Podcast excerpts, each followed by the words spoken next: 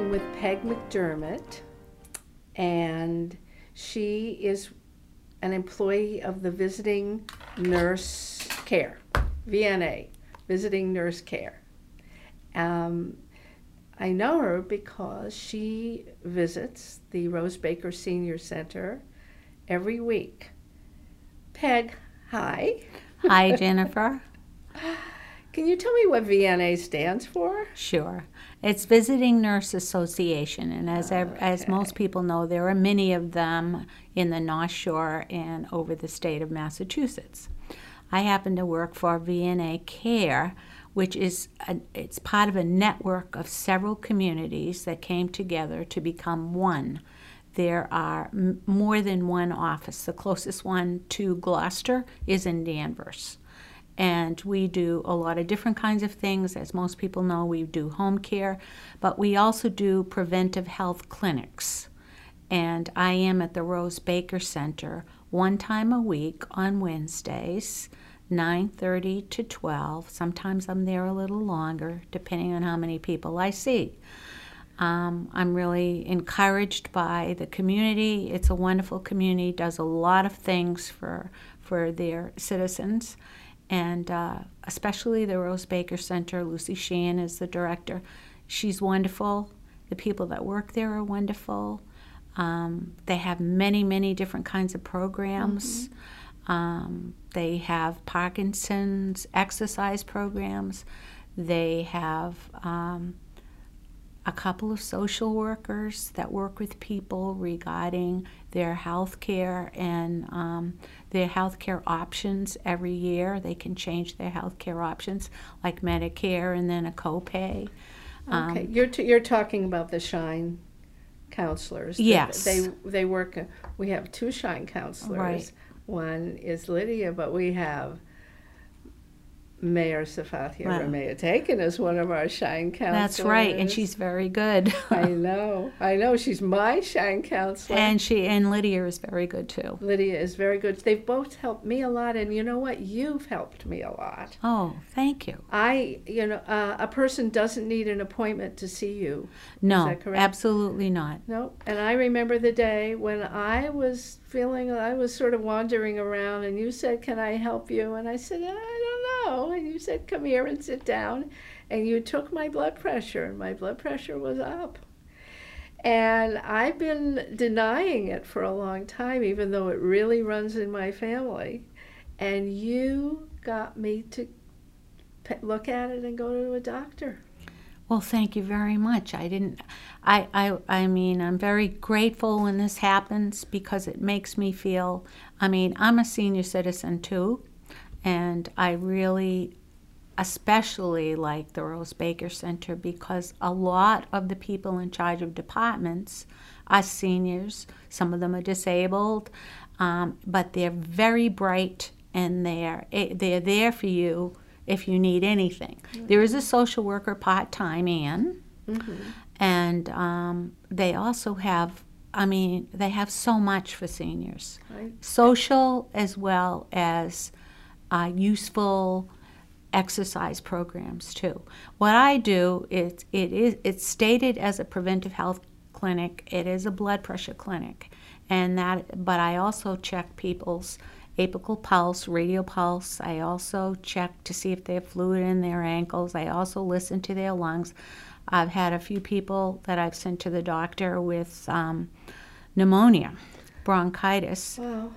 and um, not that I'm happy to diagnose these, but the faster that you can, I can assess this, the faster they can get treatment.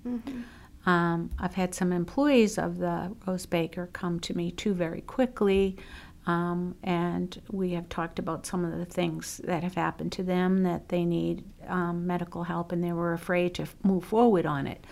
Um, we also do um, diabetes screening. Um, I have a glucometer. I, I can assess people's blood sugar. And um, as you know, that there are juvenile diabetes, but a lot of people, especially if in their family there is a genetic um, you know, link to diabetes, they can become adult onset Right. diabetics. Right. Any woman that has been a gestational diabetic, which I mean they have a diabetes during their pregnancy and then they go back to being having a normal blood sugar, can develop. An, uh, they have uh, easily can develop um, blood pressure issues as they become older. Sometimes it's a precursor to, um, you know, the gestational. 90%, I, I wouldn't say 90%, but a good 80% of people as they age develop blood sugar, blood problems. And um, blood pressure is just, if it's in your family and you have a genetic link to it, you probably have a 50 50 chance of getting right, it. Right. You know, um, yes, you can do things. You can watch your salt, your salt intake. You can uh, watch your caffeine because caffeine, even though it gives everybody a little high when you drink it, I love ca- I love coffee. Right. I would I would have coffee over a glass of wine anytime. Really? But Oh, I God, would. I love co- real coffee, but I only treat myself on Sundays to real coffee. You know what? You're you're funny. I'm I'm getting not only about what you just said, but you're funny. I just pushed one little button and whoop, off you went.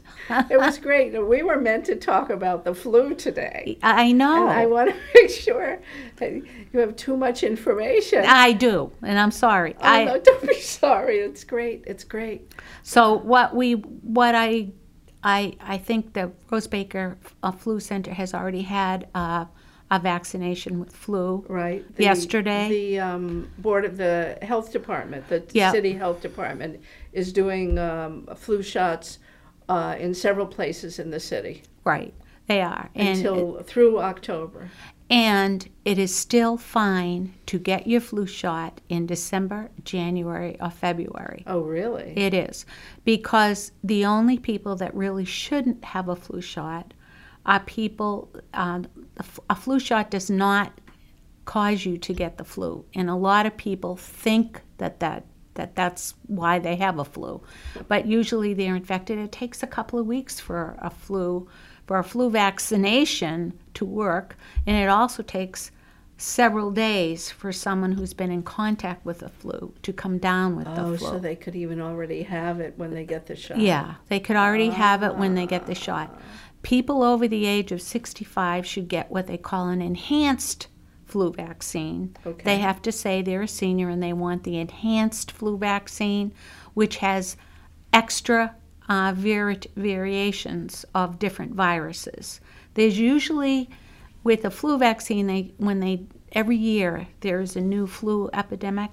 So when the flu vaccine is made, it's usually the two or three top um, viruses that are floating around that, that are in the flu vaccine or an immunity to it. And for the enhanced ones, there's a couple of extra. So uh, there's more than what is in the adult flu vaccine because seniors are more sensitive to some viruses. To get the flu is um, when you do get it, it's not the flu so much itself. You're out for the count for like a week. Um, you have to drink a lot of fluids. You'll take Tylenol or whatever your physician wants you to take to reduce any fever. You need to get a lot of bed rest. You need to just, this is the time for your body to heal and rest. But sometimes the flu goes into bronchitis and it can even go into pneumonia. Into pneumonia, I know. So, how do I tell the difference? How do I know I have the flu and not just a cold? Well, you not- would have a headache, Okay. you'd have a temperature, and sometimes with colds you don't get one. Right. Um, you'd have tremendous fatigue. You might have a loss of appetite.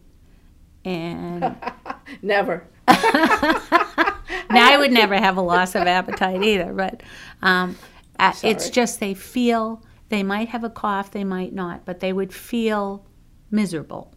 Okay?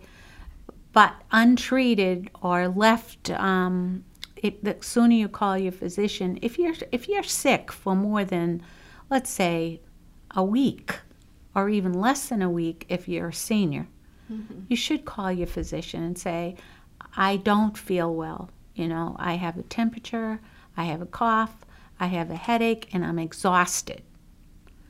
Well, you know what you made me think of? Um, I just want to remind people that you are Peg McDermott and you are with the VNA Cares. Network, yeah. Um, and I know you because you you come to take care of us at the Rose Baker Senior Center I do. You Every do. week every week. from 9.30 to 12. We also do um, osteoporosis screening. Oh, Um, great. we only do that.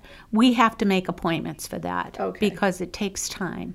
Okay. And um, Well, people will know about that ahead of time because things like that are in the newsletter.